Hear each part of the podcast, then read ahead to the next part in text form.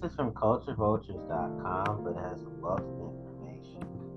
It says map of Washington D.C. gangs, full tour of Washington D.C. hoods. Um, a map of the streets of Washington D.C. hoods and our tour through the Washington D.C. gangs and urban areas that shows different sections of the Southwest, the Southeast, the Northeast, and Northwest, as well as the Maryland hoods PG County, Prince George's County, Montgomery County, Northern Virginia, basically the entire DMV um, area. Um, wow. Humongous. Um,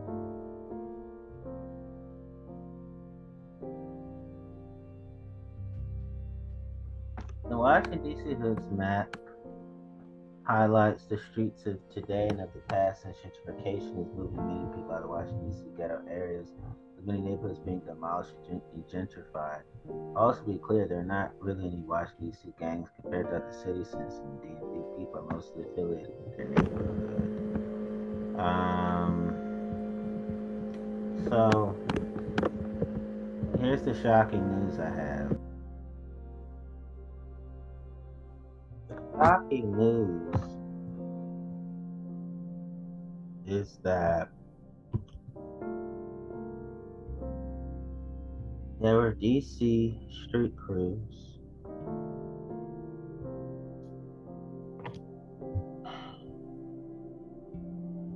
that had me sell drugs in the entire Prince George's County, Maryland neighborhoods, the entire um, Montgomery County, Maryland neighborhoods, entire Baltimore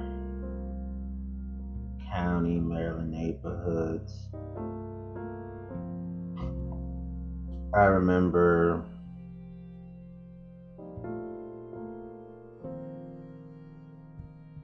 uh, being in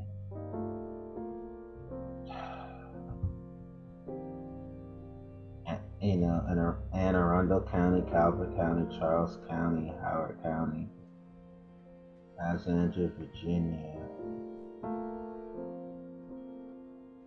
and Fairfax County.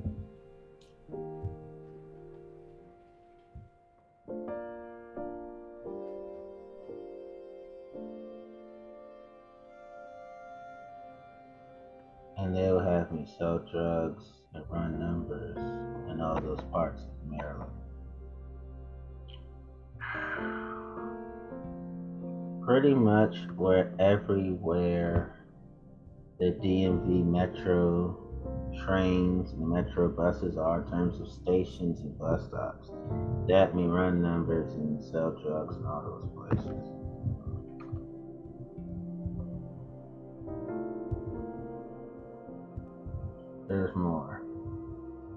Washington, D.C. Hood, Southeast D.C. Arguably the most notable reputable section of Washington, D.C. with rival hoods that often resemble Washington, D.C. gangs. But the Southeast is almost the last of its kind as gentrification is transforming almost every section of Washington, D.C., except for the Washington, D.C. ghetto, an urban area south of the Anacostia uh, River. From Barry Farms to Potomac Gardens to Central City, the Southeast has produced some of the country's most notorious hoods.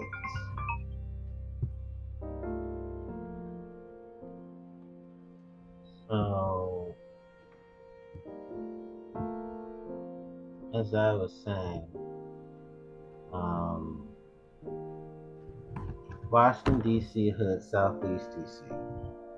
Arguably the most notable and reputable section of Washington, D.C. with rival hoods that often resemble Washington, D.C. gangs but the Southeast is almost the last of its kind as gentrification is transforming almost every section of Washington, D.C., except the Washington, D.C. ghetto urban areas south of the Anacostia River. From Barry Farms to Potomac Gardens to Simple City, the Southeast has been some of the country's most notorious hoods. As Southeast D.C. mostly consists of apartment complexes and public housing projects. I want to make, I want to state these painful past realities In my childhood, I was forced by uh, the street crews of Washington, D.C. to sell drugs and to run numbers in Barry Farms, in Potomac Gardens, in Simple City, and on and on 37th Street, which is not too far from Simple City in Southeast DC. And I was forced to sell drugs run numbers at apartment complexes and the public housing projects and the houses um, within Southeast DC too. Um, and it says first neighborhoods of the Southeast were in the area of Barry Farm and Anacostia, dating back to the 1800s. And I must admit, where Ballou High School is in Southeast DC, in that area, I was forced to sell drugs and run numbers in that area. And in the neighborhood of Anacostia, in the Anacostia part of Southeast DC, I was forced to sell drugs and run numbers there. Not, you know, within the vicinity of Anacostia Senior High School too. And then it says after Martin Luther King assassination riots, many white families began to leave the neighborhoods of Washington, D.C. for the suburbs in nearby Maryland, Virginia. By 1970, Southeast Washington, D.C. was predominantly black community. Today, the South Side is the only section of the city that has not been widely affected by gentrification, with the only gentrified areas being the demolishing or rebuilding of certain Southeast housing projects. Washington, D.C. Hood, Southwest D.C. Southwest has always been the smallest section of Washington, D.C. as well the least known, at least to outsiders of the district. What began as a mixed and diverse neighborhood changed as redeveloping of Southwest D.C. during the 1950s and 1960s destroyed much of the community, only leaving low-income apartment complexes where I was forced to sell drugs and run numbers as a child. With the destruction of most of the area, the main neighborhoods of southwest Washington, D.C. became Greenleaf Gardens, where I was forced to sell drugs and run numbers. James Creek, where I was forced to sell drugs and run numbers. Syphax Gardens, which I was forced to sell drugs and run numbers. And the old Arthur Capers at Carrollsburg projects, where I was forced to sell drugs and run numbers. My family Brewer family um, grew up in the Greenleaf. And it says Washington, D.C. hoods, Northwest D.C., often known as Uptown Northwest D.C., which I was forced to sell drugs in my numbers, separates itself, Northwest D.C. separates itself from the rest of the city, not just by location, but by culture, history, and lifestyles. From blocks of row houses and small housing complexes, the streets of Northwest Washington, D.C. ghetto uh, have had major changes being the most gentrified section of the city, especially with its close location to upscale neighborhoods where I was forced to sell drugs run numbers in the White House. I sold drugs ran numbers not too far from the White House, including where the blocks of row house small housing complexes are. Long before the days of the streets of LeDroit Park, where I was forced to sell drugs run numbers, the number of hoods around First Street, Northwest DC, you know, where I was forced to sell drugs and run numbers, Washington, Northwest Washington, D.C. was home to one of the country's most historic and thriving all-black neighborhoods, Shaw, where I was forced to sell drugs and run numbers. Shaw was the center of all black culture, Washington, D.C., especially in the late 1800s and mid-1900s, being home to the famous E Street live entertainment and numerous black-owned businesses. And on 14th and U Street, where the red light district of D.C. used to I still saw the red light district part of DC 14th and U even when I was five years old in the world of drugs, being forced to sell in my numbers. That's where I spent. That's where I spent most. Of, I spent most of my time with sex workers, also known as prostitutes, the most in that area. So I spent time with sex workers in all the neighborhoods of of DC, Baltimore County, all the other counties in Maryland that I talked about. Um, but I spent most of my time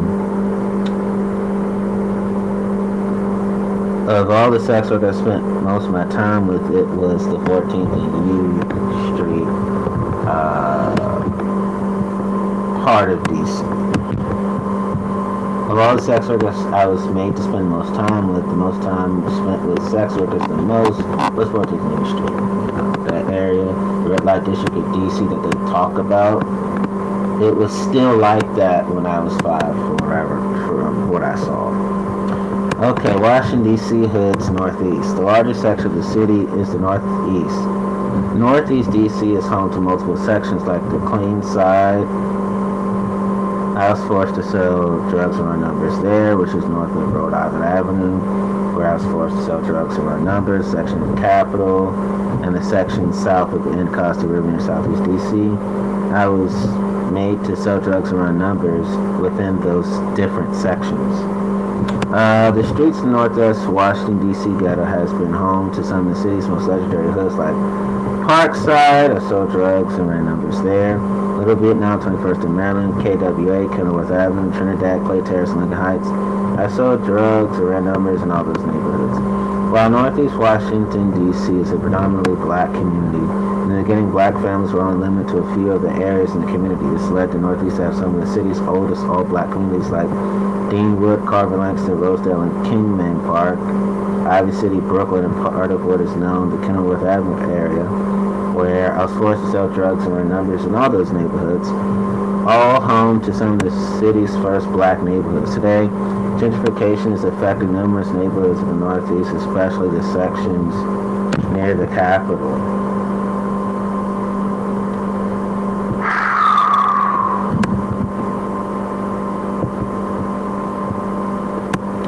in the world of drug, in the world of um, organized crime, I did experience um, sex publishing industries, which now you understand why I'm into ethical sex publishing industries.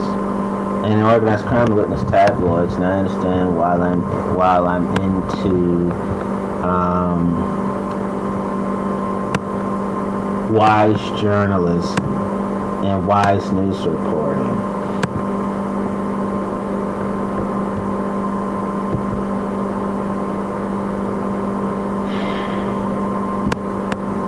Um,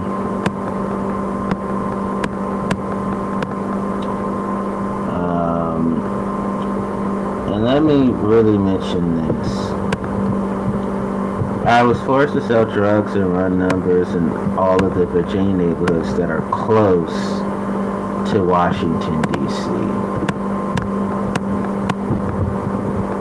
And yes, there were Sin City events going on there and the counties in Maryland I talked about and the D.C. neighborhoods I just told you all about.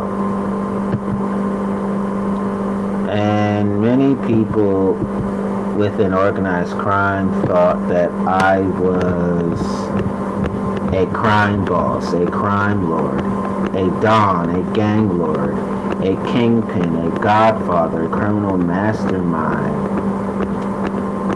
They thought that I was the head of crime families. How uh, many people in the street saw me as. They saw me as the boss of all bosses, also known as the Capo de Capi or Godfather Italian Padrino, as begun by the media to the most powerful boss, although the mafia never recognized the decision itself. The highest body to decide on inter-family issues is the commission, see also Sicilian Mafia Commission. They saw me as the boss of all bosses in the world of organized crime. Many street people the criminals did. And they also saw me as the boss, also known as the Capo Mandamento, Capo Crime, Crime, Representante, Don or Godfather, the highest level in a crime family. That's how they all saw me. Um, and they saw me as the top decision maker when it comes to like organized crime syndicates within the DMV area. In organized crime, many people saw me as a drug lord, Spanish capos. That they saw me as the drug lord in charge of drug cartels, right? I'm not saying right as in this is good, this is all bad. I'm just saying, I'm just making sure y'all are listening. But in the world of in criminal enterprise, criminal organizations within the DMV area, many people saw me as a drug lord when it came to drug cartels. Drug lord, Spanish capos the highest position in a drug cartel responsible for supervising the entire drug industry, appointing territorial leaders, making alliances, and planning high-profile murders. That's how they all saw me. I'm here to tell you, none of those things are true about me. They're all lies, and they're all bullshit. They're all make believe. They're all mythologies. They're all myths.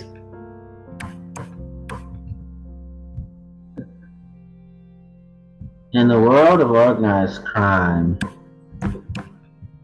when it came to street gangs, I was seen, uh, many people saw me as a the, the boss, known in some groups as leader, Elder, Don, Oyabun, or original gangsters, the one who has control over the movement, plans, and actions of a gang. Gang leaders are the upper echelons of the gang's commands. Often distance themselves from the gang activities and make attempts to appear legitimate, possibly operating a business that they run as a front for the gang's drug dealing and other illegal operations. That's how I was seen by many people in the crime world. And again, me being a boss because of street gangs, lies, bullshit, make believe, myths, and mythologies. None of the none of that is true about me. I was seen as the boss of mafias, narcos, drug cartels, street gangs, biker gangs, and prison gangs and those are, and I was seen as these ways by the DMV crime streets, and I'm here to tell you those are all lies, bullshits, uh, make believes, mythologies, and myths.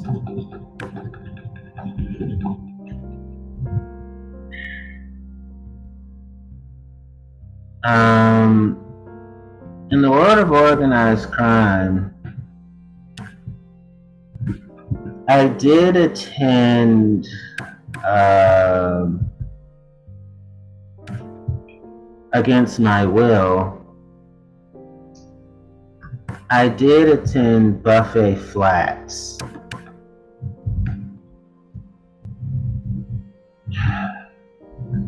These joints offered a buffet of booze, sex shows, marijuana, uh, the sex industry and other illegal diversions, typically in a private, typically in private owned, owned apartments or houses that have been divided into apartments, flats. So I did attend those. A speakeasy or other unregulated or illegal entertainment establishment which sells alcohol, usually located in an apartment or home. Buffet flats, sometimes called um, Good Time Flats were small, privately owned, unlicensed clubs where customers could engage in some mundane legal pastimes as drinking and gambling for starters. These fun flats also offered erotic shows that featured sex acts of every conceivable kind and were only too happy to accommodate customer participation for a fee, of course. I, I was forced to attend those by criminals. I attended buffet flats, good time flats when I was a five-year-old child. And I think you understand, and now you know how I feel about that. But for the new listeners, you know how I feel right now. Um, I think buffet flats should be licensed, decriminalized, and legalized. I value ethical buffet flats I value ethical good time flats. Um, Also, Buffet Flats accommodated the LGBTQ plus community, so he had LGBTQ plus community engaging in the Buffet Flats, especially when it came to the sex and when it came to the sex work and sleeping with each other and orgies, whole nine yards. All that stuff happened. So I think that what really makes what really should make buffet flats good time flats ethical is that it should accommodate the LGBTQ plus community with legality, be licensed, and be decriminalized so no one feels stigmatized.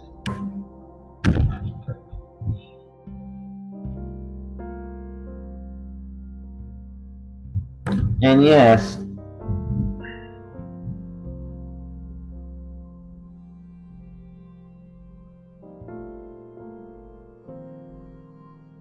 it was basically a, um, It was basically um, they called them buffet flats because buffet means everything, everything that was in the life. Ruby Smith, 1971. From what I saw, it's all true, all true.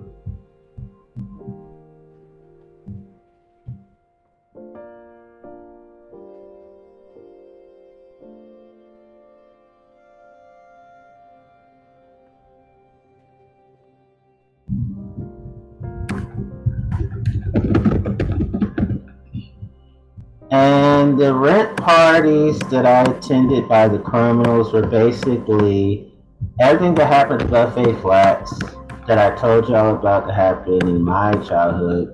Same things happening all at the rent parties, the same things. So as a child, I was frequenting speakeasies and brothels and Sin City places. I think Sin City should be ethical I think speakeasies and brothels should be ethical because um, organized crime versions are clearly extremely unethical. Um,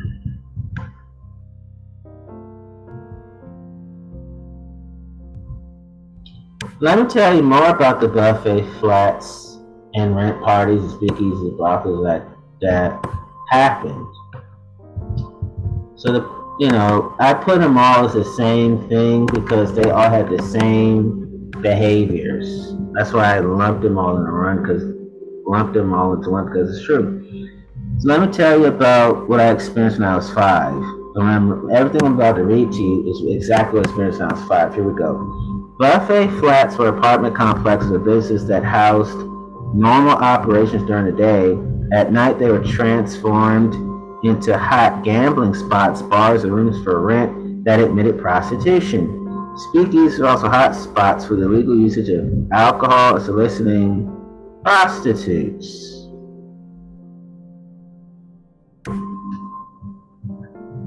Those are the ones I attended.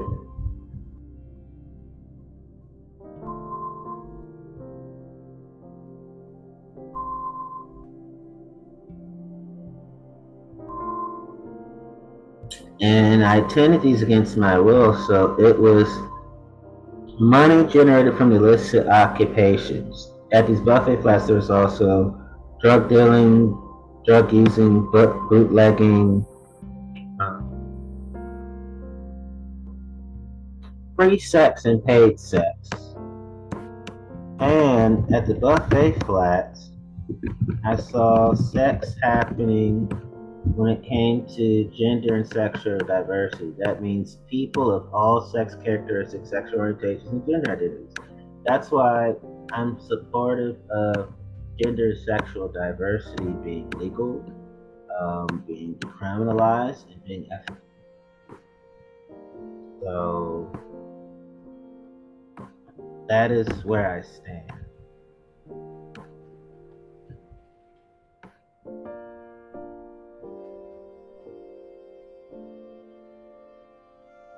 Um, when it came to organized crime, and I have to talk about this, I experienced organized crime versions of nude beaches, nude swimming, naked yoga, public bathing, saunas, massages, naked parties, nude weddings, nude beaches, clothing optional events, nude art, history, nude modeling art, nude photography art, nudity in live performances, nudity in film, nudity in American television, nudity in music videos, nudity in advertising, nude photography, glamour photography, body paintings, nudity in print media, nude calendars, naked news, imagery of nude celebrities, intimate parts, exhibitionism, voyeurism, anasyrma, anasyrma candaulism, mooning, striptease, strippers, feminist strippers, softcore pornography, erotic photography, sexual gratification, decent exposure, obscenity, toplessness, top freedom, Canada, United States, for example, wardrobe malfunctions, nudity in protest, sex segregation, breastfeeding in public, dress codes, clothing laws by country, modesty, nudity in religion, aura, nudity in secularity, strip searches, undress codes, barefoot, including streaking, nudity clauses, nudity in combat, history of nudity, history of nakedness and clothing, and timeline of social nudity, including anarchist naturism, naturist resorts, naturist magazines, um, gymnosophy, gay naturism, Christian naturalism, social nudity organizations, pride per culture. Now you understand why I am in favor of ethical social nudity organizations, ethical Christian naturalism, ethical pride per culture, ethical gay naturalism, ethical gymnosophy, ethical naturist magazines, ethical naturist resorts, ethical anarchist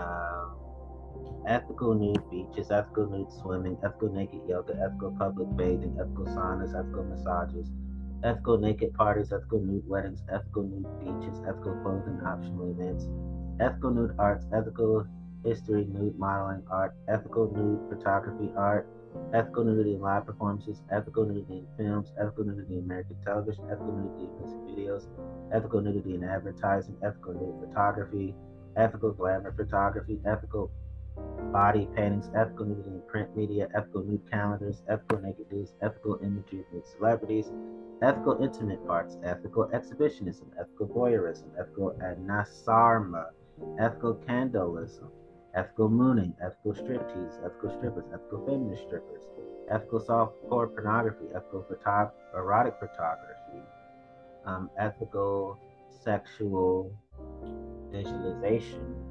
um, ethically decent exposure, ethical obscenity, ethical toplessness, ethical top freedom, ethical nudity in protests, um, ethical breastfeeding in public, um, ethical dress codes, ethical clothing laws by country, ethical modesty, ethical nudity in religion, ethical nudity in secular secularity, ethical RA, ethical strip search, ethical undress codes, ethical um, barefoots, and ethical history of nudity ethical history of nakedness and clothing, time, ethical timeline of social nudity, ethical nudity in combat, ethical nudity clause, and ethical streaking. If you're gonna fight, you know, at least fight honorably. I prefer people not to do combat, but they go and do it. And, uh, just be adults. Just be adults. Um, I'm for ethical nudity, and in the crime, organized crime version of nudity is extremely unethical. Um,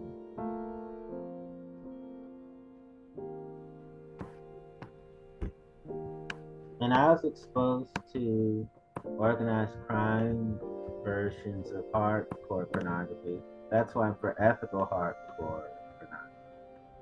Uh, in organized crime, I experienced uh, unethical nude celebrity media, including unethical film screenshots, unethical paparazzi photographs, unethical nude photo shoots, unethical photos or videos online by recipients and unethical fake or doctored photos. That's why I'm for ethical news celebrity media, ethical film screenshots, ethical paparazzi photographs, ethical nude photo shoots, ethical photos and videos released online by recipients, and ethical, real, and genuine photos.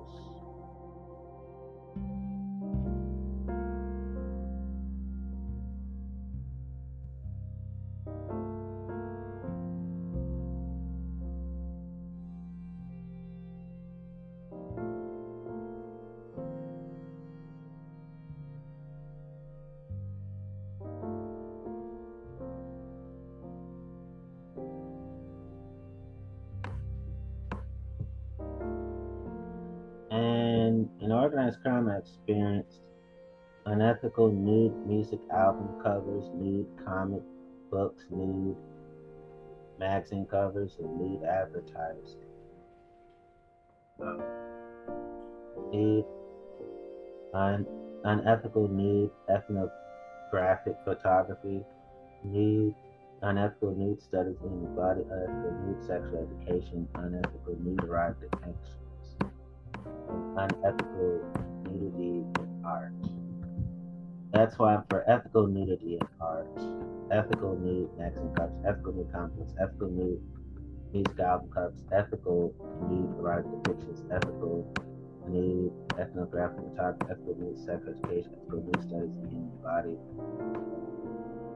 I'm for the ethical depictions of nudity that are educational and informational because the ones that are information educational are crime in to nudity were all extremely unethical. So I'm for depictions of nudity in advertising that are ethical because in organized crime depictions of nudity regarding advertising are unethical.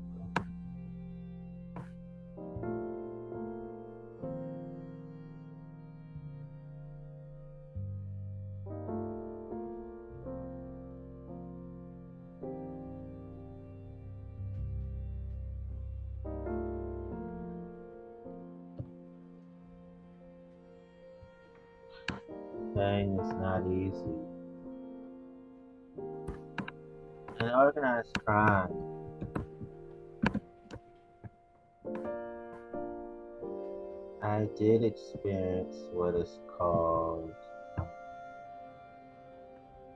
cruising for sex, and it was unethical. Um, that's why I'm for ethical cruising for sex.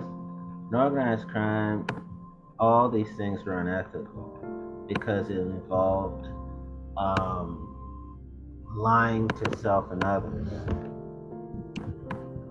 pretending to not be LGBTQI plus, but actually were. And a lot of some of the criminals, many of them were LGBTQI plus. So in organized crime, I experienced gay bars, adult video arcades, glory holes, adult movie theaters, public toilet restrooms, parks, saunas, gyms, and gay bathhouses. And these were all places where LGBTQ plus sex occurred. So I'm for ethical LGBTQ plus sex. So I'm for ethical gay bars, ethical adult video arcades, ethical glory holes, ethical adult movie theaters, ethical public toilets, ethical parks, ethical saunas, ethical gyms, ethical gay bathhouses.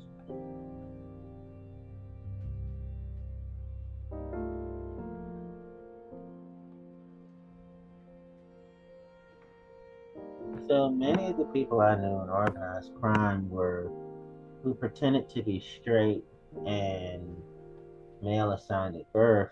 They were actually men who had sex with men, but they did not publicly identify with being homosexual or bisexual they were closeted, married, or just in a relationship with a woman, unmarried, and they were in relationships with women.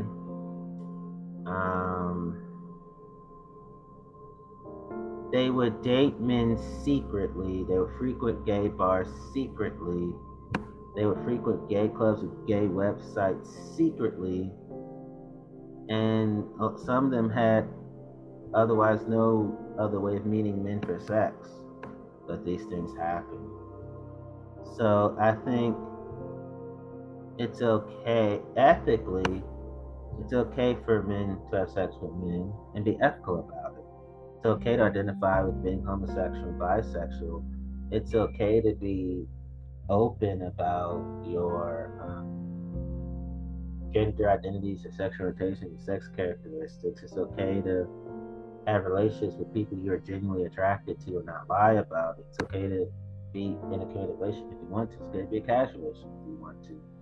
It's okay to date who you really love and lust for.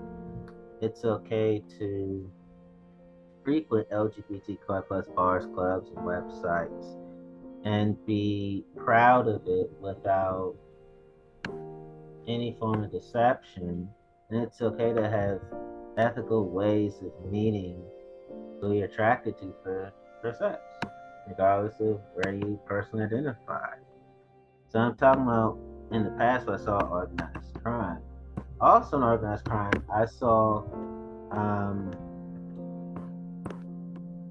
a lot of women who pretend to be straight, but I saw women who had sex with women but they did not identify with being lesbian or bisexual. They were closeted, some were in relationships with men, or you know, married or in a relationship with men unmarried, and they dated women secretly. They would frequent uh, LGBTQ plus bars, clubs, and websites secretly and they uh, some of them had no uh, no otherwise no other some of them otherwise had no other way of meeting women for sex. Um,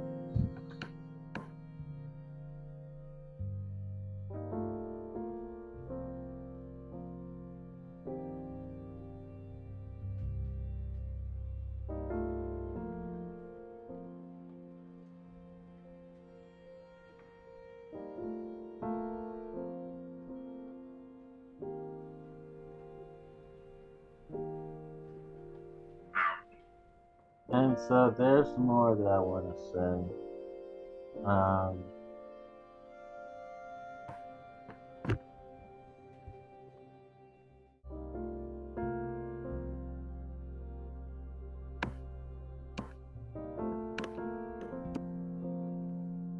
it's okay for women to have sex with women. It's okay to identify as being lesbian or bisexual.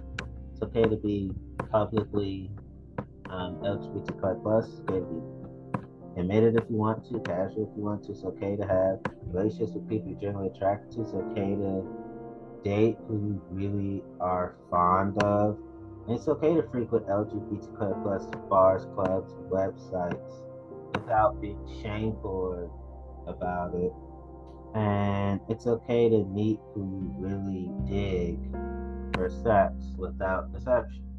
So, I met people who would publicly say that they were women, but privately admitted that they were non-binary. So it's okay to be non-binary and open about who you are. You don't have to tell the whole world who you're attracted to, what your genders are, if you don't want to. And I've met people who said publicly, "This is my gender or my genders," but they privately admitted they were genderless. It's okay to be non-binary and genderless. It's okay. And no shame, no deception.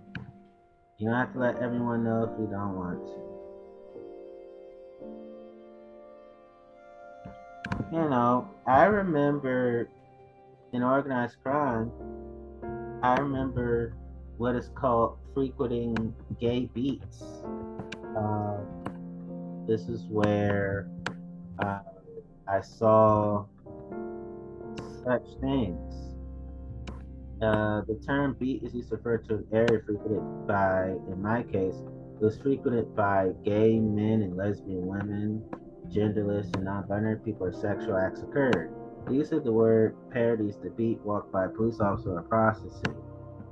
Um, even though, yes, the, the, the beat was also an area where they were frequented by prostitutes where sexual acts did occur, and it was it was also an area frequented by people who were just horny. It didn't matter if their gender sexual diversity. people of the entire gender sexual diversity would meet there were sexual acts that occur. Um, and and I saw these things happening most commonly the public toilets, parks, and nightclubs use as beats, though sometimes suburban car parks become beats after nightfall. Um, this was a plethora of venues for meeting legitimately. Yeah. So I value ethical gay beats and ethical beats for gay men, lesbian women, gender non-binary, genderless, sex workers, and people of the entire gender and sexual diversity. In organized crime, there was an underground LGBTQ plus culture. When it came to drag kings, drag queens, pride parades, rainbow flags, and drag shows, and gay villages, and gay neighborhoods. I saw these things. That's why I am for ethical LGBTQ plus culture where drag kings, drag queens, pride parades, rainbow flags, gay neighborhoods, and gay villages should be, all be decriminalized, um, legal, and ethical. And also in the world of organized crime, I saw um, pride events I would go to. You know, because there were criminals who knew that I was not homophobic, I was not transphobic, I wasn't phobic, and when it came to LGBTQ plus people, they would take me to these things. And um, and that's why I'm for pride events all over the world being ethical, legalized, and decriminalized. Um, I'm for ethical pride events. I'm for ethical pride flags. The ones I saw in organized crime, it was it, it was having to hide all of who they were.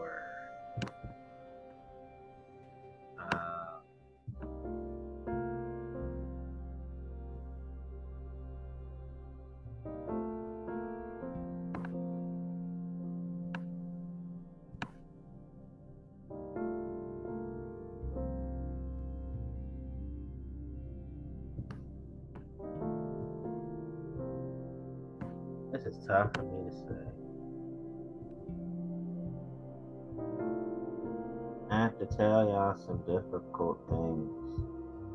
Um, in the world of organized crime, experienced the missionary position, penetrating partners on top of front. Now, it's not easy for me to say these things organized crime I experienced, the most used sex position being the missionary position. This position, the participants face each other. The receiving partner lies on their back with legs apart while the penetrating partner lies on top. This position and the following variations may be used for vaginal or anal. All those things in organized crime are bad, but all those things can be ethical and are when people are treated humanely and seen humanely, okay? So, an organized crime, I experience all these things, then I'll tell you how they can be ethical. In organized crime, I experienced the penetrating partner standing in front of the receiving partner whose legs dangle over the edge of a bed or some other platform like a table receiving partner's legs lift towards the ceiling and was resting against the penetrating partner. This is sometimes called the butterfly position. The receiving partner lies on their back. The penetrating partner stands and lifts the receiving partner's pelvis for penetration. The is for the receiving partner to rest their legs on the penetrating partner's shoulders. The receiving partner lies on their back, legs pulled up straight, knees the head penetrating partner holds the receiving partner's legs and penetrates from above. Similarly to the previous position, but the receiving partner's legs need not be straight. The penetrating partner wraps their arms around the receiving partner to push the legs as close as possible to the chest. Hold the which in Burton's translation of the Green Garden. The coital alignment technique is issue where a woman's vaginal penetration and up on the body to the penis is pointing down, door torso side of the penis now rubbed against the clitoris. The receiving partner crosses their feet behind their head or at least puts their feet next to their ears while lying on their back. The penetrating partner then holds the receiving partner tightly around each instep or ankle and lies the receiving partner for a length.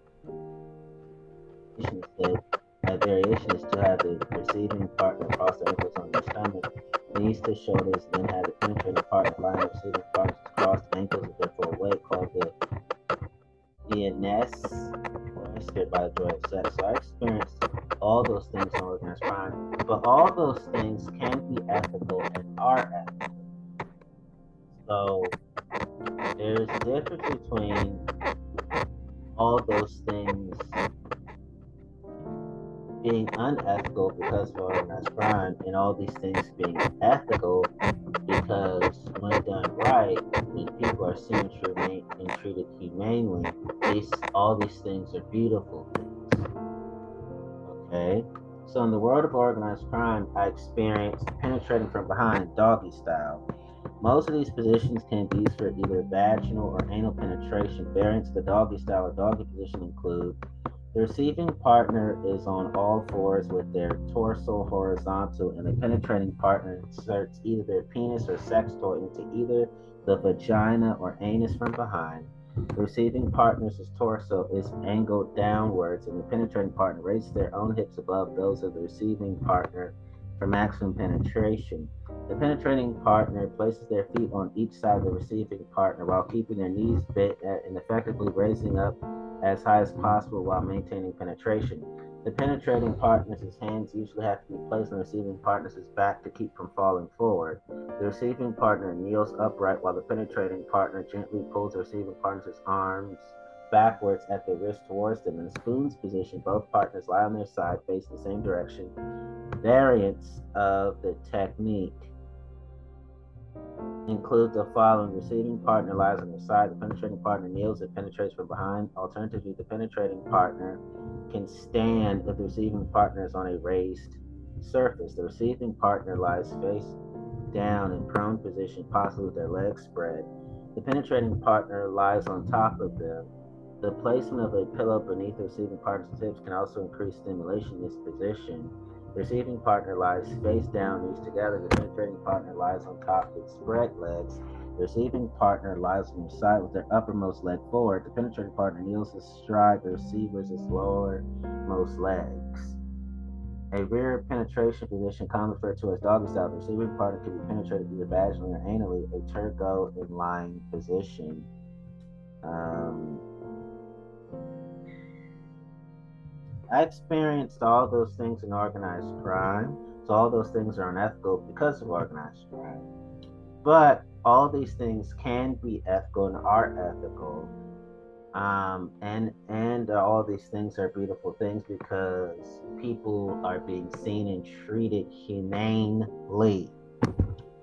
In organized crime, I experienced receiving partner on top, woman on top, man on top, genderless on top, non-binary on top, LGBTQ plus community on top. Most of these positions can be used for either vaginal or anal penetration when the receiving partner is a woman or any other gender or genderless identifications. These positions are sometimes called the woman on top or cowgirl positions or person on top positions. Um, a feature of these positions is that the penetrating partner lies on their back with the receiving partner on top. The receiving partner can kneel while straddling the penetrating partner with the participants facing each other. Alternatively, the receiving partner can face away from the penetrating partner. This position is sometimes called the reverse cowgirl position or reverse person position. The receiving partner can arc, arc. The receiving partner can arch back with hands on the ground the receiving partner can squat instead of kneel facing penetrating partner. The receiving partner can bring forward their knees against the ground. The receiving partner lies with their upper back on a low table, couch, chair, or edge of bed, keeping their feet flat on the floor and back parallel to floor. The receiving partner straddles them, also keeping their feet on the floor. The receiving partner can assume any of various positions. The lateral coital position was recommended by Masters of Johnson, was preferred by three quarters of their heterosexual study participants after having tried it. The position involves the male on his back with the female rolled slightly onto the side so that her pelvis is atop his, but her weight is beside his. The position can also be used for anal penetration. It's not limited to heterosexual partners. I saw all these things I saw happen to the entire gender, sexual, gender, sexual diversity, and organized crime, and not just heterosexual cisgendered persons.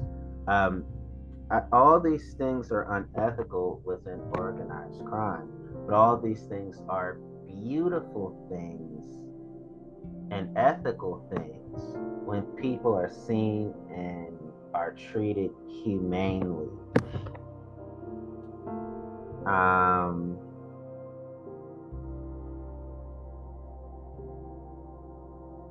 in organized crime, I experienced the sitting and kneeling sex positions.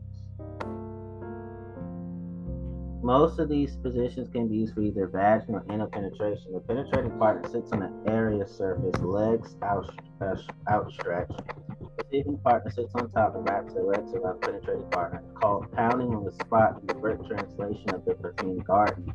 If the penetrating partner sits cross-legged, it's called the lotus position or lotus flower. The position can be combined with fondling of zones. The penetrating partner sits in a chair. The receiving partner straddles penetrating partner and sits facing the penetrating partner, feet on floor. It's sometimes called a, a lap dance. It's somewhat erroneous as a lap dance simply does not involve penetration. The receiving partner may also sit in reverse with their back to the penetrating partner. The penetrating partner sits on a couch or in a chair that has armrests. The receiving partner sits in the penetrating partner's lap perpendicular to penetrating partner with their back against the armrest. The penetrating partner kneels while the receiving partner lies on their back, ankles on each side of penetrating partner's shoulders. A couple performing sexual intercourse from a seated position called the lotus position or lotus flower. So all these things are unethical and ugly within organized crime. But all these things are ethical and beautiful when people are seated, are seen and treated humanely. Remember, people being seen and treated humanely. Um, well, all these, okay. In organized crime, I experienced the standing sex positions. Standing. Most of these positions can be used for either vaginal or anal penetration. In the basic standing position, both partners stand facing each other. The following variations are possible. In the basic standing position, both partners stand facing each other and engage in vaginal sex. In order to match heights, the shorter partner can, for instance, stand on a stair or wear high heels. It may be easier to maintain solid thrust if the woman has her back to a wall. With such a support, the Kama Sutra calls this position the suspended congress. This position is most often used in upright places such as a wall in a bedroom or a shower. The penetrating partner stands and the receiving partner wraps their arms around his neck and their legs around his waist, thereby exposing either the vagina or anus of the man's penis. This position is made easier with the use of a solid object behind the receiver as above. To assume this position, it would be easier to start with the receiving partner laying on their back on the edge of the bed. Penetrating partner puts his elbows under their knees, enters them, and lifts them up as he rises to a standing position. In Japan, this is colloquially called the ekiben position after a specific bento lunchbox sold at train stations. Alternatively, the receiving partner can face away from the penetrating partner, which allows for anal sex. This position is varied by having the receiving partner assume different semi standing positions. For instance, they may bend at the waist, resting their hands or elbows on a table. So, all these, and one partner stands while holding up the other without a support called the Congress and the Kama Sutra. So I experienced all these things within organized crime. And all these sex positions that I'm telling you, I saw it happen in the entire gender sexual diversity. So I'm not leaving anybody out. But all these all those things, you know, all the standing sex positions are unethical and ugly within organized crime, but are beautiful and ethical they all are when people are seen and treated humanely. So there's more that I am definitely going to share with you because um, this helps me heal sexually too. Because now I understand um,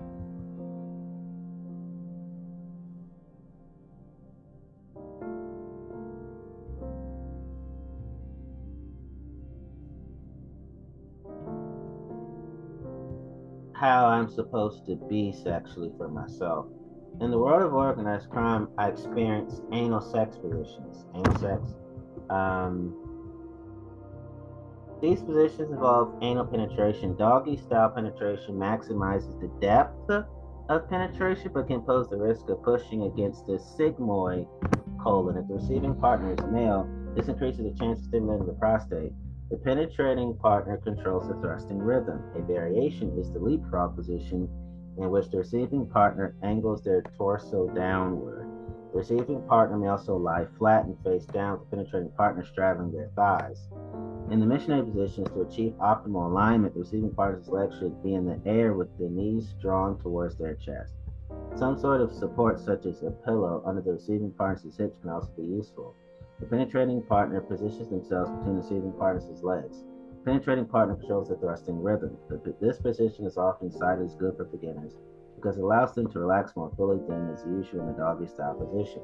The spoon's position allows the receiving partner to control initial penetration in depth, speed, and force of subsequent thrusting. The receiving partner on top positions allows the receiving partner more control of the depth, rhythm, and speed of penetration. More specifically, the receiving partner can slowly push their anus down on the penetrating partner, allowing time for their muscles to relax. Anal sex between two men in the missionary position. So, organized crime, this is all bad. Outside of organized crime, when people are seen and treated humanely, it's all good. In organized crime, I experience less common positions. These positions are more innovative and perhaps not as widely known or practiced as the ones listed above. The receiving partner lies on their back with knees up and legs apart. The penetrating partner lies on their side perpendicular to the receiver with penetrating partner's hips under the arch formed by receiver's legs. The position sometimes called the T square or the T square position. The receiving partner's legs are together, turning to one side while looking up towards the penetrator, with spread legs and is kneeling straight behind the other's hips. Penetrating the penetrator's hands are on the other's hips. This position can be called the modified T-square position. The seventh posture, Burton's translation of the perfume garden, is an unusual position not described in other classical sex manuals. The receiving partner lies on their side, the penetrating partner faces the receiver, straddling the receiver's lower leg and lifts the receiver's upper leg on either side of the body onto the crooked, penetrating partner's elbow or onto the shoulder. While some references describe this position as being for acrobats not to be taken seriously, others have found it very comfortable, especially during pregnancy. The pile driver is a difficult position, sometimes seen in porn videos. Described in many ways by different sources in a heterosexual context, the woman lies on her back and raises her hips as high as possible so that her partner standing can enter her vaginally or anally. The position places considerable strain on the woman's neck, so firm cushions should be used to support her. The receiver lies face down, legs spread on the edge of the bed and parallel to the floor, while the penetrator stands behind, holding both legs. The rusty bike pump is similar to a pile driver where penetration is achieved from above at a downward angle with the receiving partner bottom side up. All these things are unethical and ugly within organized crime. Outside of organized crime, people are seen and treated humanely. These things are all ethical and beautiful. Others positions. These are the other positions I experienced within organized crime. Receiving partner is on the bottom. The penetrating partner lies on top perpendicularly to them. The penetrating partner lies on their back legs spread. The receiving partner is on their back on top of the penetrator. Legs spread facing opposite direction. The penetrator and receiver lie on their backs, heads pointed away from one another. Each places one leg on the other shoulder as they brace and the other leg out somewhat to the side. The receiving partner lies on their back with the penetrating partner lying perpendicular. The receiving partner bends the knee closest to the penetrating partner's head enough so that there is room for the penetrating partner's waist to fit beneath it, while the penetrating partner's legs straddle the receiving partner's other leg. The in and out thrusting action will move more along a side to side rather than top to bottom axis. This is sometimes called the scissors position. This position allows for breast stimulation during sex for partners maintain eye contact if they wish and for a good view of both partners as they reach orgasm. The penetrating partner sits on edge of bed or chair with feet spread wide on floor. The receiving partner lies on their back on the floor and drapes their legs and thighs over the legs of the penetrating partner. The penetrating partner holds the knees of the receiving partner and controls thrust. All those things are bad within organized crime. Outside of organized crime, when people are seen and treated humanely, all these things are good.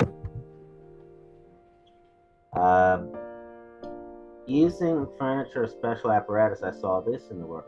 I saw all these things in the world of organized crime. Most sex acts are typically most sex acts are typically performed on a bed or other simple platform. As the range of support as the range of supports available increases, so does the range of positions that are possible. Ordinary furniture can be used for this purpose. Also, various forms of erotic furniture and other apparatus such as fisting slings and trapezes have been used to facilitate even more exotic sexual positions. Although things are bad within organized crime, but outside of organized crime, when people are treated and seen humanely, all those things are good. I saw this, I saw these things, all these things in the world of organized crime. Positions to promote or prevent conception, birth control misconceptions. Pregnancy is a potential result of any form of sexual activity where sperm comes in contact with the vagina. This typically during vaginal sex, but pregnancy can result from anal sex, digital sex, fingering, oral sex, or by another body part if sperm is transferred from one area to the vagina between a fertile female and a fertile male. Men and women are typically fertile during puberty, though certain sexual positions are believed to produce more favorable results than others. None of these are effective means of contraception. Um, all the things are bad within organized crime, but when people are seen and treated humanely outside of organized crime, all these things are good. Uh, positions during pregnancy. I saw these things happening in the world of organized crime. The goal is to prevent excessive pressure on the belly to restrict penetration as required by the particular partner. Some of the positions below are popular positions for sex during pregnancy. Woman on top takes the pressure off of the woman's abdomen and allows her to control the depth and frequency of thrusting. Woman on back, like the missionary, but with less pressure on the abdomen or uterus. The woman lies on her back and raises her knees up towards her chest. The partner kneels between her legs and enters from the front. A pillow is placed under her bottom for added comfort. Sideways also keeps pressure off her abdomen while supporting her uterus at the same time.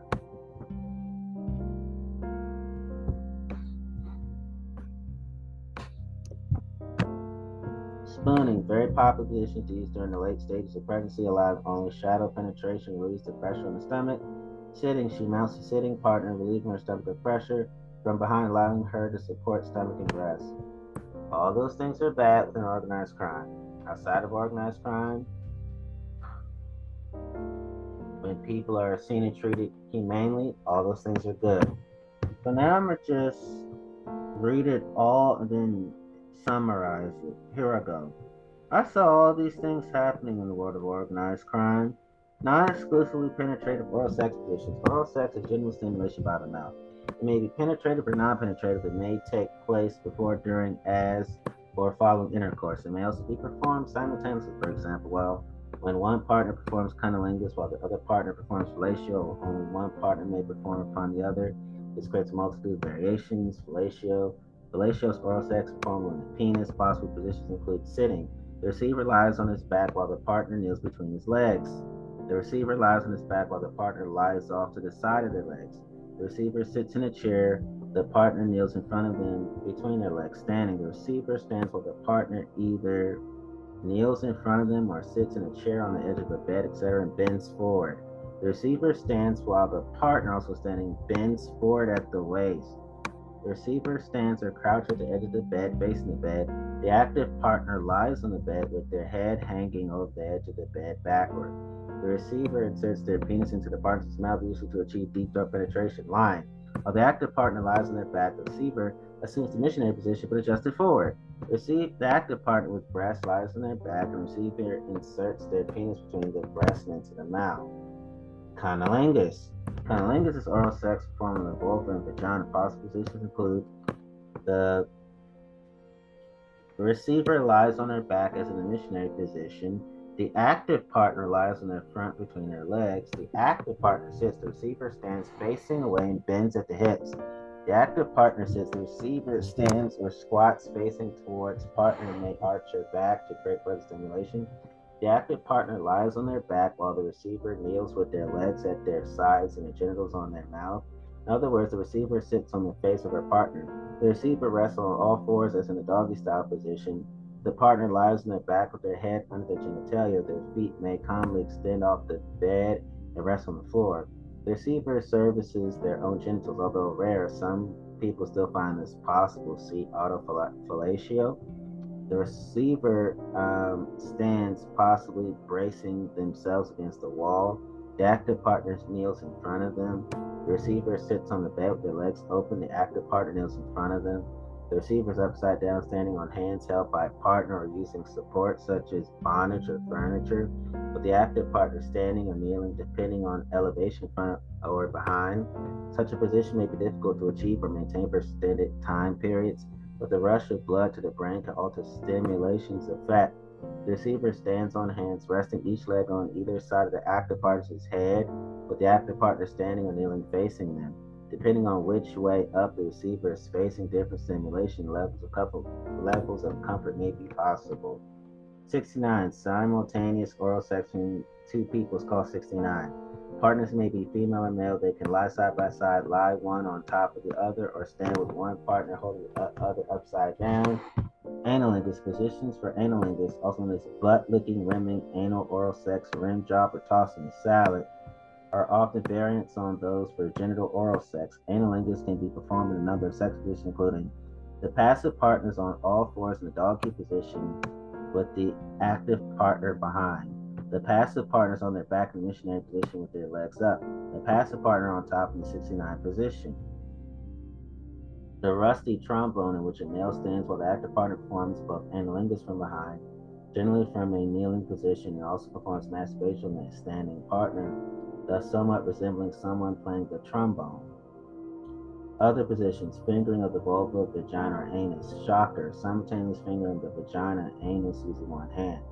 The index and middle finger inserted in the vagina and the pinky in the anus. A number of variations are possible by using different combinations of fingers in each orifice.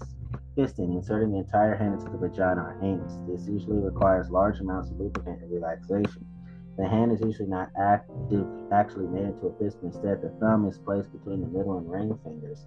Fisting can cause laceration or perforation of the vagina, perineum, rectum, or colon, resulting in serious injury and even death.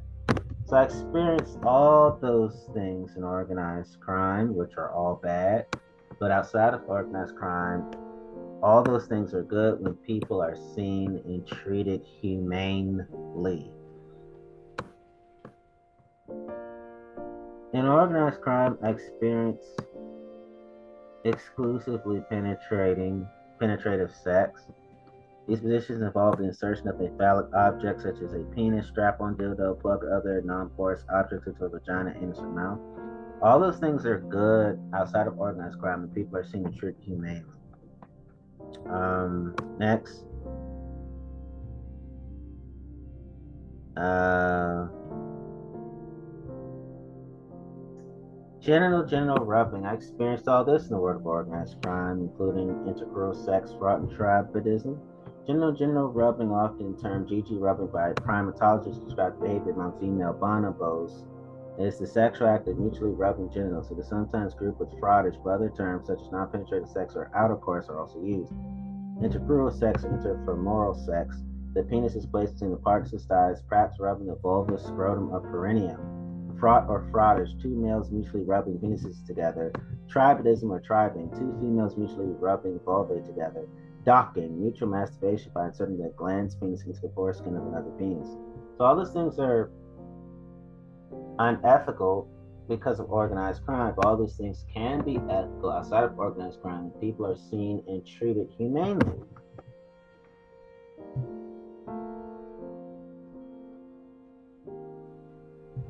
Non-penetrative sex. I experienced all these things in the world of organized crime. Non-penetrative sex or frot generally non-penetrative sex or frot generally refers to a sexual activity that excludes penetration. It often includes rubbing one's genitals on one's sexual partner. This may include the partner's genitals or buttocks and involve different sex positions. As part of foreplay to avoid penetrative sex, people engage in a variety of non-penetrative sexual behavior, which may or may not lead to orgasm. Mutual masturbation and manual stimulation of the penis or scrotum in males and the clitoris or entire vulva in females. Partners simultaneously stimulating each other's genitals by mutual simultaneous masturbation, rhythmic intergenital contact fruition or actual penetrative intercourse can lead to orgasm in one partner or the other, or sometimes simultaneously in both. Dry humping, frottage while clothed. This act is common, although not essential, in the dance style known as grinding. Hand job or fingering, manual stimulation of a partner's penis, scrotum, clitoris, or entire vulva, known as wanking in the UK and fapping in modern colloquial terms. Foot jobs, using the feet to stimulate the penis. Mammary intercourse, using the breasts together to stimulate the penis through the cleavage should not be confused with a boob job, meaning to have augmentative surgery done on the breast, also called a tit job, titty fucking, a tit wank. Several other slang terms exist. Axillary intercourse with the penis and the armpit, commonly known as bagpiping. Orgasm controlled by self or by a partner managing the physical stimulation and sensation connected with the emotional and physiologic excitement levels through the practice of masturbation, individuals can learn to develop control of their own bodies' as orgasmic response and timing. In partner stimulation, either partner can control their own orgasmic response and timing. With mutual agreement, either partner can similarly learn to control or enhance their partner's orgasmic response and timing. Partner stimulation orgasm techniques referred to as expanded orgasm, extended orgasm, orgasm control can be learned and practiced with either partner to refine their control of the orgasmic response of the other.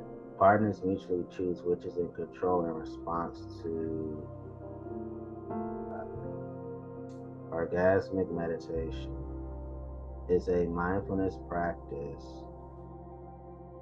where the object of meditation is conscious finger to genital contact. Oh, Oming is practiced in pairs with one partner gently holding the genitals with both hands, and the partner's index finger gently, precisely slowly stroking the female's clitoris specifically with both parties, placing their complete awareness mindfully on that localized point of contact between them.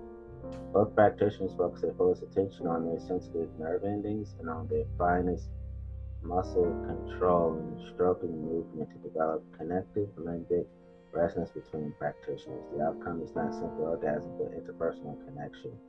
Slang term humping may refer to masturbation, thrusting one's genitals against the surface of non-sexual objects, clothed or unclothed, or it may refer to penetrative sex. All those things are unethical within organized crime. But outside of organized crime, when people are seen treated humanely, all these things are good.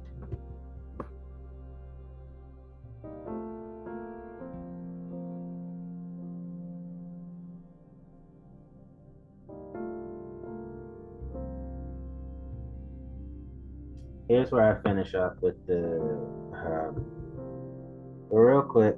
Um,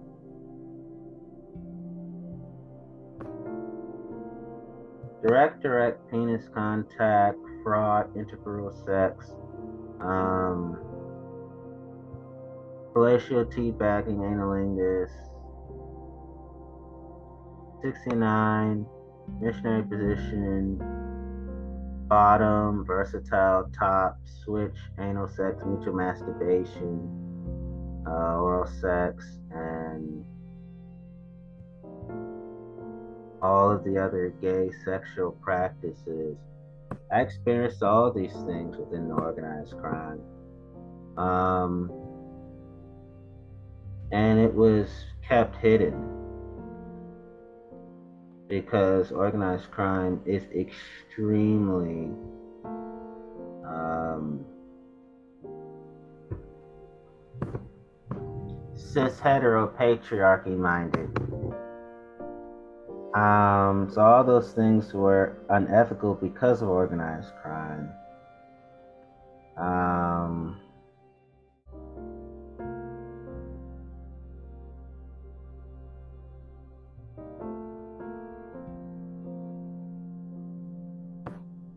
but all these things are beautiful outside of organized crime people are seen and treated humanely.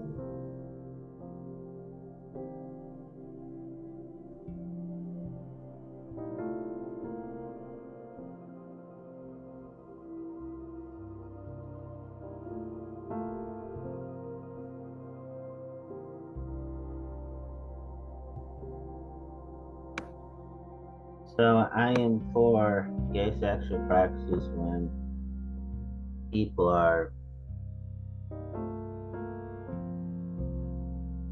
are honest. I would say the same thing about heterosexual sexual practices as well. I would say the same about transsexual practices also. Um, in the world of organized crime, I witnessed lesbian sexual practices, oral stimulation of the nipples, or manual stimulation of the nipples, preparing the breast for breastfeeding and breastfeeding, um, touching of a partner's erogenous zones by the use of hands, tongue, or rest of the mouth may, regard as, may be regarded as indicators of the partner's desire for sexual activity, and erotic stimulus to turn on sexual arousal uh, stimulation of a partner's breast, uh, touching, kissing, smiling, looking serious, and touching, kissing, smiling, looking serious, embracing, talking, digital intercourse, pressing, looking, cunnilingus, undressing, remembering later, making sounds, sometimes gently biting, sometimes crying and breathing and sighing together. Um, kissing, sucking, licking, specifically for oral sex, a woman's mouth, lip, and tongue may be sensitive erogenous zones. Breast and nip stimulation of a woman is a common aspect of sexual activity. Um, tribadism, the scissor position, missionary woman on top, doggy style, scissoring other positions, finger penetration with a dildo, missionary, strap on dildo, sex toys, a dildo, anal or penetration, deeper vaginal penetration, stimulating the G spot, the G spot area, fingering, oral main stimulation of the vulva, particularly the clitoris, um, an- analingus, um,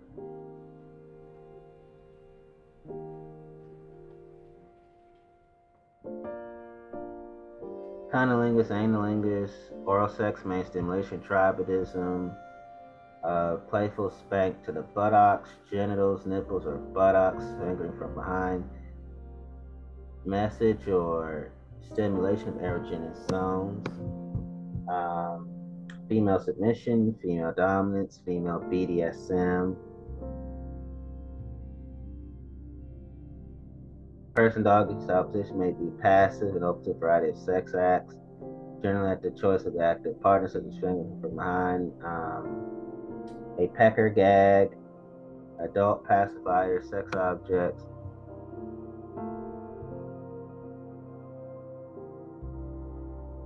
Choosing the type and pace of sex activity can introduce uh, sex toys.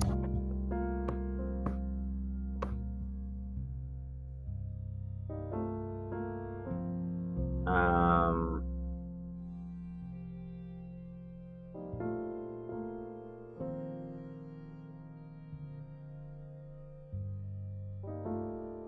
dildo vibrator into the vagina or anus. A pecker gag used to gag or strain partners while it's required to suck during the sexual activity smaller in a similar manner to an adult pacifier, just BDSM practices. all those things um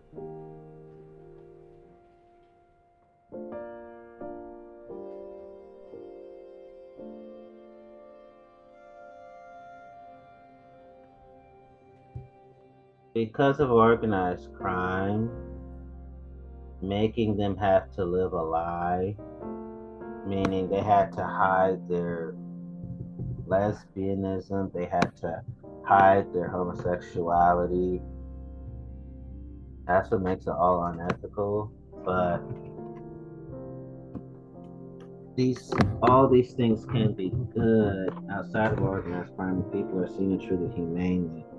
So I I I appreciate lesbian sexual practices. I appreciate gay sexual practices. And I appreciate heterosexual sexual practices. I appreciate trans um, person's sexual practices. I'm explaining the difference between organized crime and common everyday people. You know, kissing on the cheek, hugging, kissing the lips, prolonged prolonged kiss or hugs, other forms of touching. Bad with organized crime. Beautiful outside organized crime because people are seen and treated as humans. So I had to really make my responsibility uh, to communicate these things. There's more. In organized crime, I experienced group sex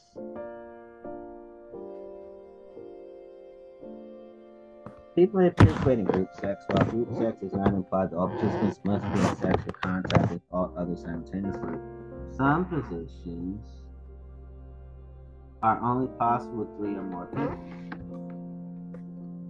As with the positions listed above, more group sex positions become practical if erotic furniture is used. Threesomes. When three people have sex with each other, it's called a threesome. Possible ways of having all partners in sexual contact with each other include some of the following one person performs oral sex on one partner while they engage in receptive anal vaginal intercourse with the other partner, sometimes called a spit roast.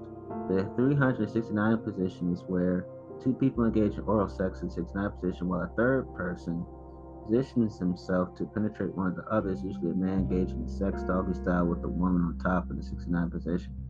A man has vaginal or anal sex with one partner while himself being anally penetrated by another, possibly with a strap on dildo three partners lie or stand in parallel with one with one between the other two. Sometimes called a sandwich, this term may specifically refer to double penetration of a woman with one penis in her anus and the other in her vagina, or of a male with two penises in his anus. Two participants have vaginal slash anal sex with each other, and one slash both perform oral sex on a third. Three people perform oral slash vaginal slash anal sex on one another simultaneously, commonly called a daisy chain. The slang term lucky Pierre sometimes used in reference to the person playing the middle role in a threesome, being anally penetrated while engaging in penetrative anal or vaginal sex. Foursomes, a 469 is a four-person sexual position where two individuals engage in 69 oral sex with, while a third and a fourth person both position themselves on each end to penetrate the two engage in simultaneous oral sex similar to a 369 with the addition of a fourth person. With many participants, these positions can be expanded to accommodate any number of participants. A group of males masturbating is called a circle jerk. A group of males masturbating ejaculating on one person's face is known as a bouquet.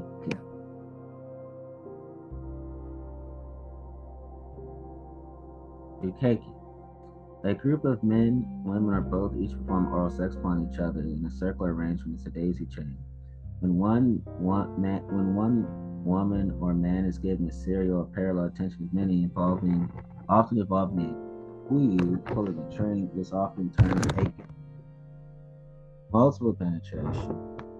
A person may be sexually penetrated multiple times simultaneously. Penetration may involve use of fingers, toes, sex toys, or penises. Screens of multiple penetration are common in pornography. One person is penetrated by two objects is, ge- is generically called double penetration, DP. Double penetration of the vagina, anus, or mouth can involve simultaneous penetration of the anus by two penises or other objects. This is commonly called double anal penetration, DAP, or double stuffing. Simultaneous simultaneous penetration of the vagina by two penises or other objects. This is commonly called double vaginal penetration, DVP, or double stuffing. Simultaneous penetration of the vagina and anus. If this is done using penises slash strap on dildos, this is sometimes called the sandwich or Big Mac. The shocker above accomplishes this using several fingers of one hand. Simultaneous penetration of the mouth and either the vagina or anus.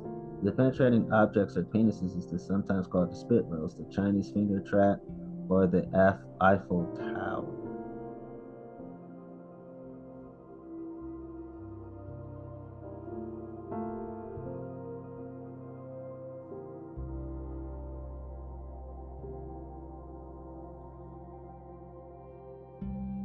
All those things are bad within organized crime, but outside of organized crime, when people are seen treated humanely, all those things are good. Within organized crime, this is what I commonly experienced. I saw rape trauma syndrome happening Yes, an organized crime, I did experience acquaintance rape, campus rape, corrective rape, LGBT, have sexual assault of LGBTQ plus people, date rape, gang rape, genocidal rape, gray rape, live streaming rape, marital rape, prison rape, reproductive coercion, serial rape, statutory rape, knowledge rape, rape by deception, rape culture, prude shaming, slut shaming, sex shaming, victim blaming, victim shaming kink shaming, prude shaming, sexual objectification, trivializing rape, denial of widespread rape, refusing to acknowledge the harm caused by sexual rape, or some combination of these. Rape culture. I, I saw this thing happen in organized crime. So I already mentioned that previous episodes. You're probably wondering why are you repeating yourself? Because what I'm about to tell you, it'll make sense why I repeated myself. Because in organized crime, I commonly saw rape trauma syndrome. Acute stage. The acute stage occurs in the days or weeks after a rape. Durations vary as to the amount of time the victim may remain in the acute stage. The immediate symptoms may last a few days to a few weeks and may overlap with the outward adjustment stage. According to SCARS, there is no typical response among rape victims. However, the U.S. Rape, Abuse, and Incest National Network, RAINN, asserts that in most cases, a rape victim's acute stage can be classified as one of the responses expressed. They may appear agitated or hysterical, may suffer from crying spells or anxiety attacks. Control the survivor appears to be without emotion, acts if nothing happened, everything is fine, or shock slash disbelief. The survivor reacts with a strong sense of disorientation. They may have difficulty concentrating, making decisions, or doing everyday tasks. They may also have poor recall of the assault. Not all rape survivors show their emotions outwardly. Some may appear calm and unaffected by the assaults. Behaviors present in the acute stage can include diminished alertness, numbness, dulled sensory, affective and memory functions, disorganized thought content, vomiting, nausea, paralyzing anxiety, pronounced internal tremor, obsession to wash or clean themselves, hysteria, confusion and crying, bewilderment, acute sensitivity to reaction of other people. In the world of organized crime, I saw the outward adjustment stage. Survivors in this stage seem to have resumed their normal lifestyle. However, they simultaneously suffer profound internal turmoil, which may manifest in a variety of ways as the survivor copes with the long-term trauma of a rape. The 1976 paper Burgess and Holmstrom note, note that all note that all but one of their 92 subjects exhibit maladaptive coping mechanisms after a rape. The outward adjustment stage may last from several months to many years after rape. RAINN um, identifies five main coping strategies during the outward adjustment phase. Minimization, pretending everything is fine, dramatization, cannot stop talking about the assaults, suppression, refuses to discuss the rapes, explanation, analyzes what happened, flight, moves to a new, sit, moves to a new home or city, alters appearance. Other coping mechanisms that may appear during the outward adjustment phase include poor health in general, continuing anxiety, sense of helplessness, carelessness of themselves or others around them. They cannot protect themselves against the attacks, they lose self care, hypervigilance, inability to maintain previously close relationships, experiencing a general response of nervousness known as the startle response, persistent fear and or depression at much higher rates than the general population. Mood swings from relatively happy to depression or anger. Extreme anger and hostility. They're very hateful towards the ones that are closest to them. Some survivors may even say, I hate people, I hate the world. Sleep disturbances such as vivid dreams and recurring nightmares, insomnia, wakefulness, night terrors, flashbacks, dissociation, feeling like one is not attached to one's body, panic attacks, re- reliance on coping mechanisms, some of which may be beneficial. Example, philosophy, family support, and others that may ultimately be counterproductive. Examples are self harm, drug, or alcohol abuse. In the world of organized crime, I witnessed the lifestyles. Survivors in this stage can have their lifestyle affected in some of the following ways. Their sense of personal security or safety is damaged. They feel hesitant to enter new relationships, questioning their sexual identity or sexual orientation. More typical of men raped by other men or women raped by other women. Sexual relationships become disturbed. Many survivors have reported they were unable to reestablish normal sexual relations and often shied away from sexual contact for some time after the rape. Some report inhibited sexual response and flashbacks to the rape during intercourse. Conversely, some rape survivors become hypersexual or promiscuous following sexual attacks. Sometimes it's a way to reassert a measure of control over their sexual relations.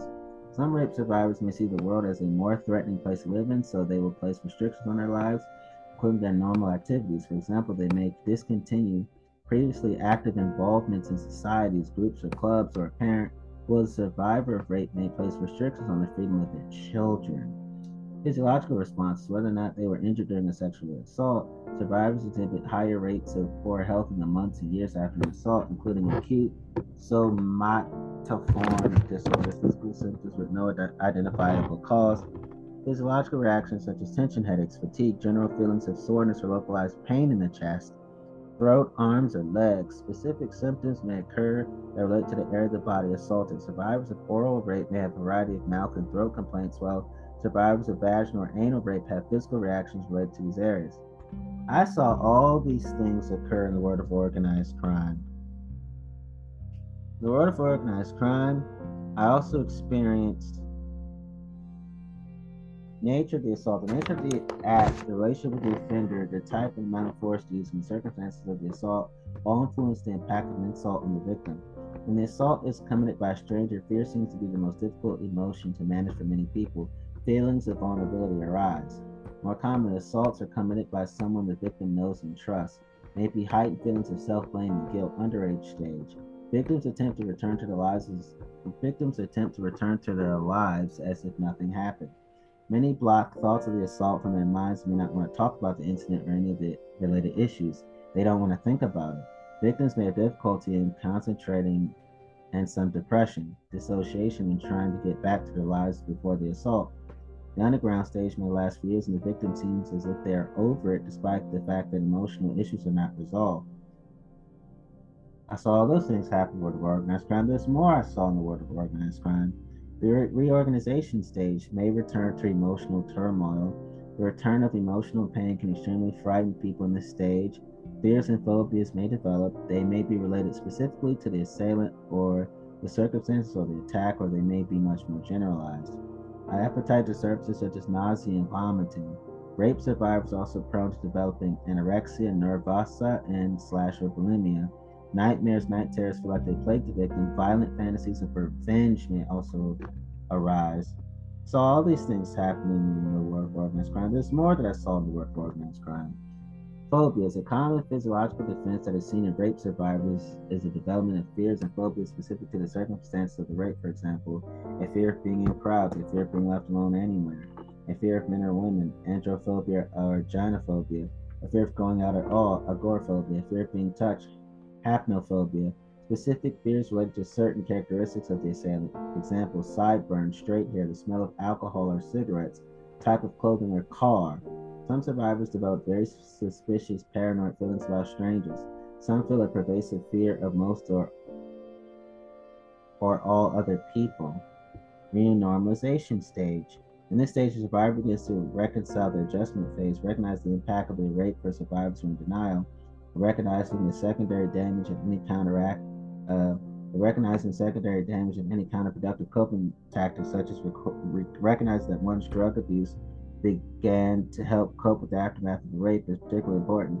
Male victims typically do not seek psychotherapy for a long time after the sexual assault, according to Lacey and Roberts. Less than half of male victims sought therapy within six months. And the average interval between assault and therapy was two and a half years. King and Woollett's study of over 100 male rape victims found that the mean interval between assault and therapy was 16.4 years. During renormalization, survivors integrated sexual assault into their lives so that the rape was no longer the central focus of their lives. Um, feelings such as guilt and shame become resolved, and survivors no longer blame themselves for the attacks.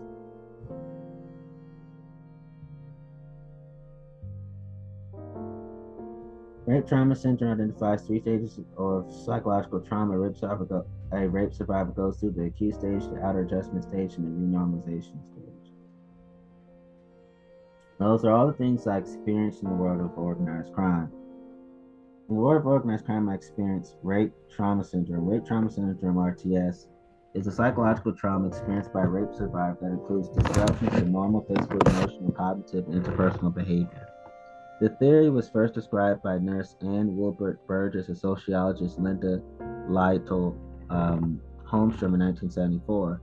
RTS is a cluster of psychological and physical signs, symptoms, and reactions common to most rape victims immediately following a rape, which can also occur for months or years afterwards. While most research into RTS is focused on female victims, sexually abused males, whether by male or female perpetrators, also exhibit RTS symptoms. RTS paved the way for consideration of complex post traumatic stress disorder, which could more accurately describe the consequences of protracted trauma than post traumatic stress disorder alone. I really don't like calling post traumatic stress a disorder because I don't want to um, unnecessarily stigmatize people. That's adding more trauma when you think about it. The symptoms of RTS and post traumatic stress syndrome overlap. As might be expected, a person who has been raped will generally experience high levels of distress immediately afterward. These feelings may subside over time for some people, however, individually each syndrome can have long devastating effects on rape, on rape victims, and some victims will continue to experience some form of psychological distress for months or years. It has also been found that rape survivors are at a high risk for developing substance use disorders, major depression, generalized anxiety disorder, obsessive compulsive disorder, and other disorders.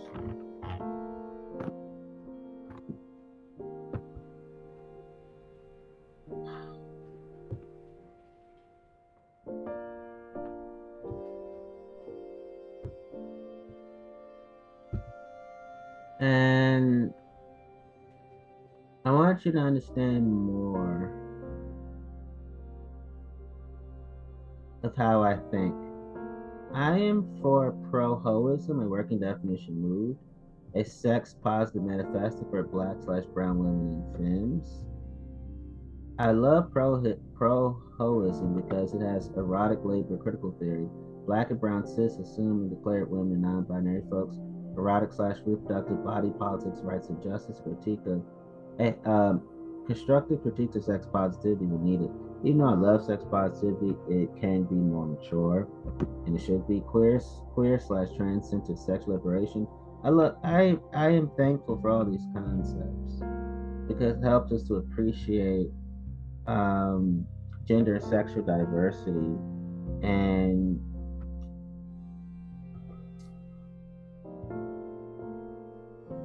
and the sexual beingness of gender sexual diversity as well.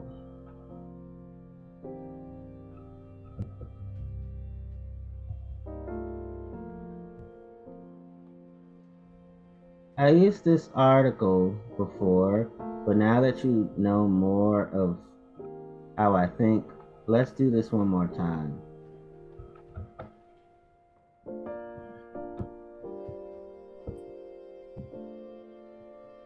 Go. So I am for pro hoism. I am for pro ho womanism. That makes me a pro ho womanist. Derived from more colloquial pro ho. Yes, I am proud to be pro ho, and I'm going to. And spelling altered to reflect difference and refinement. H E A U X H O E. I love it. I love all this. And I'm going to make it clear. I love the hoes, and the hoes love me. I love the tramps, and the tramps love me. I love the sluts, and the sluts love me.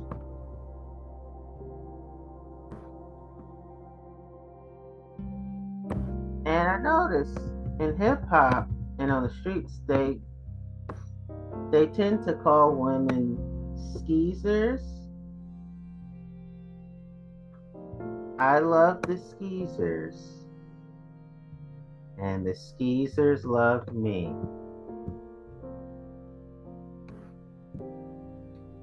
They call women with lower back with lower back tat, tattoos tramp stamps. I love tramp stamps. And women with tramp stamps, they love me.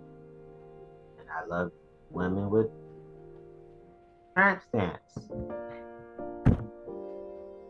I love the sex workers, and the sex workers love me. I love the round the way ladies, and the round the way ladies love me. I love the neighborhood women, and neighborhood women love me.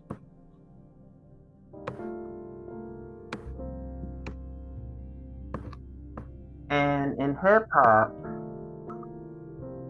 they call some women fly bitches. I love the fly bitches, and the fly bitches love me. And when I say these words and talk them talking right now, it's non misogynistic, it's non sexist, it's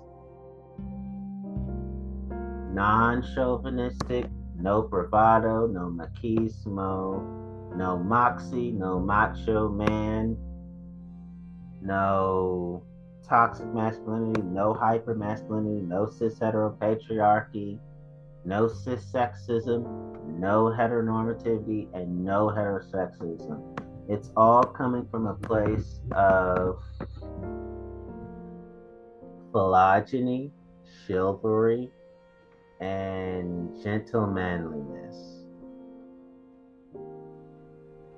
And I truly, truly mean that from my heart.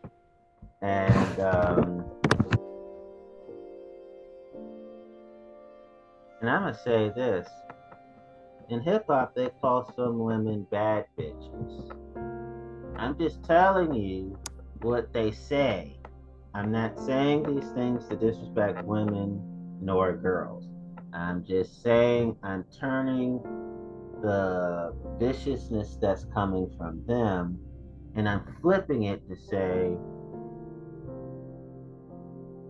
I am truly hospitable and well mannered towards all types of women, regardless of what you call them, even if it's hostile. I love bad bitches, and bad bitches love me. And I truly mean that from a place of empathetic compassion for their humanity because I truly am endeared to all of them and all of them are endeared to me. It's not coming from a place of superiority nor inferiority. It's not coming from a place of self degradation. It's not coming from a place of arrogance.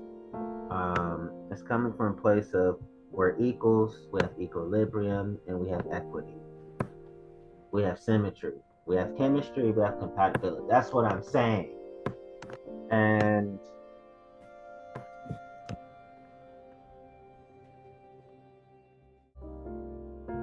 there's more for me to say. So I am a sex worker womanist.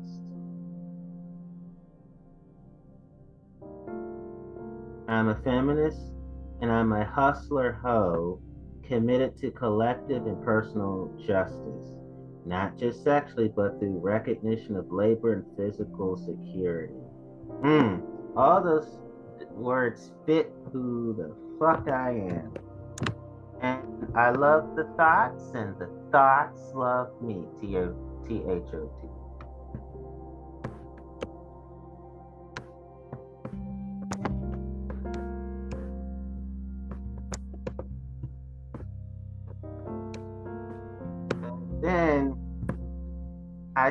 that because a lot of times these women are demeaned, decimated, and degraded and downgraded.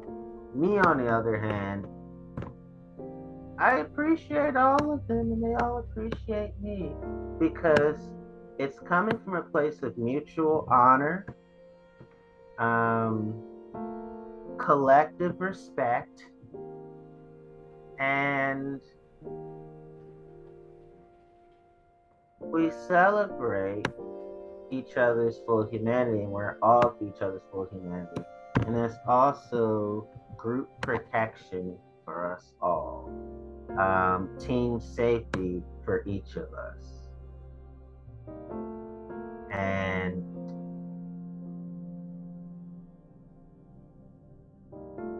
we are fully in favor of and support of every one of us. I am radically thotty and I am proud of it. I am curious about my sexuality, about birth, my birth and my rebirth, about challenges and changes, about redemption and reparations, about the physical and the emotional. All those things fit me. Loves the river and all its incarnations, I do. A pro sex, pro pleasure politic that is specifically centered on the multiply, marginalized, all me might be marvelous. I am marvelous. One who owns oneself and one's own sexuality, gender expression, regardless of whether or not they're attached to a man or masculine person, all fits me perfectly. Okay, number two.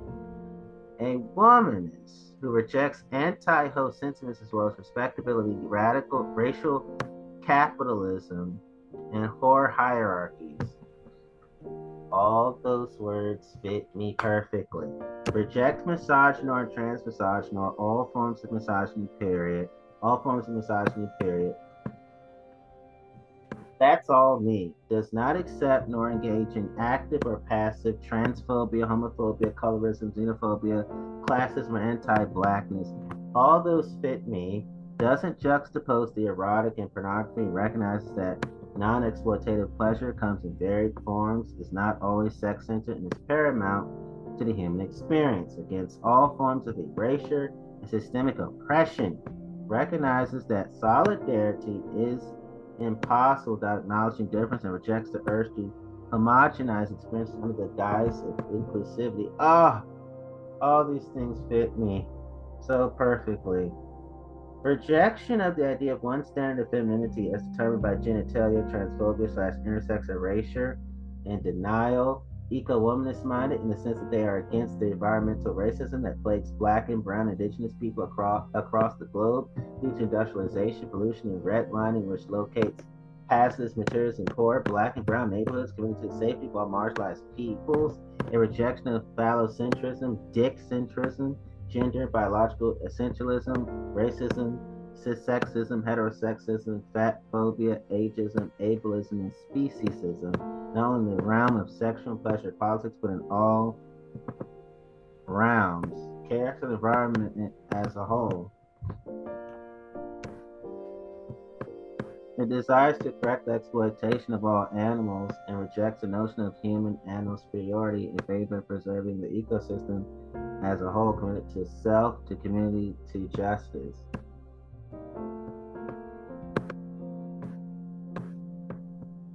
All these definitions fit me perfectly. Let me keep going. Commitment to decriminalization, and the commitment to decriminalization, and destigmatization of erotic vice and informal labor. Not just pro casual sex and pro promiscuity, but pro sex worker, not simply sex choice positive, but pragmatic and communal. Understands the complexity between empowerment and exploitation when residing in an oppressive or imperialist colonized state against all forms of racial and genital fetishism, opposed to the co-option of prison abolitionist language by colonizers and anti-sex work activists, excuse transgression for the sake of transgression, being quote unquote subversive and securing the ability to choose under the system is not inherently revolutionary against sexual body shaming of any kind. Commitment, autonomy, and agency in particular regard to reproductive slash sexual mental and physical health, including but not limited to access to abortion, and antiretroviral drugs, adequate child care, health insurance, and affordable housing, always centers to multiply marginalized, isn't here for supporting multicultural white supremacy, devoted to economic freedom and critiquing and dismantling capitalism. A hu- all those things, all those definitions fit me perfectly. A hustler, a professional hoe, prostitute, erotic, or informal labor who is producing, living, and surviving sometimes via sexual, sexual affective, erotic means, a poor slash working class innovator. All these definitions fit me perfectly. Yes, I'm a hustler. I'm a professional hoe. I'm a prostitute. I am pro casual sex. I am pro promiscuity. I am pro sex worker. I am sex choice positive. I am sex positive.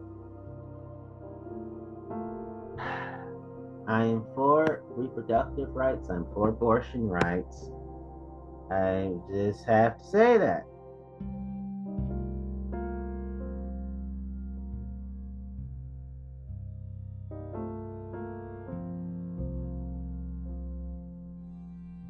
I am pro sex. I am pro pleasure. I'm an ethical hedonist. I'm into ethical pleasure.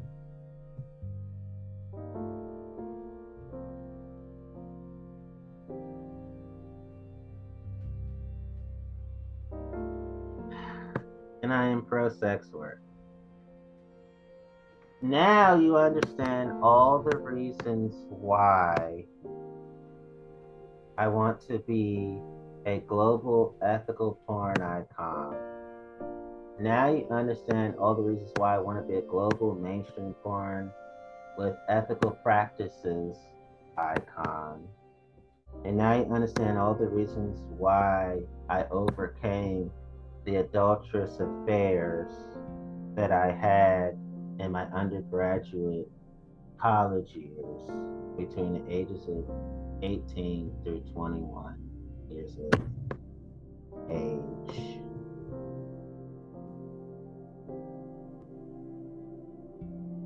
I am proud to be a thot scholar.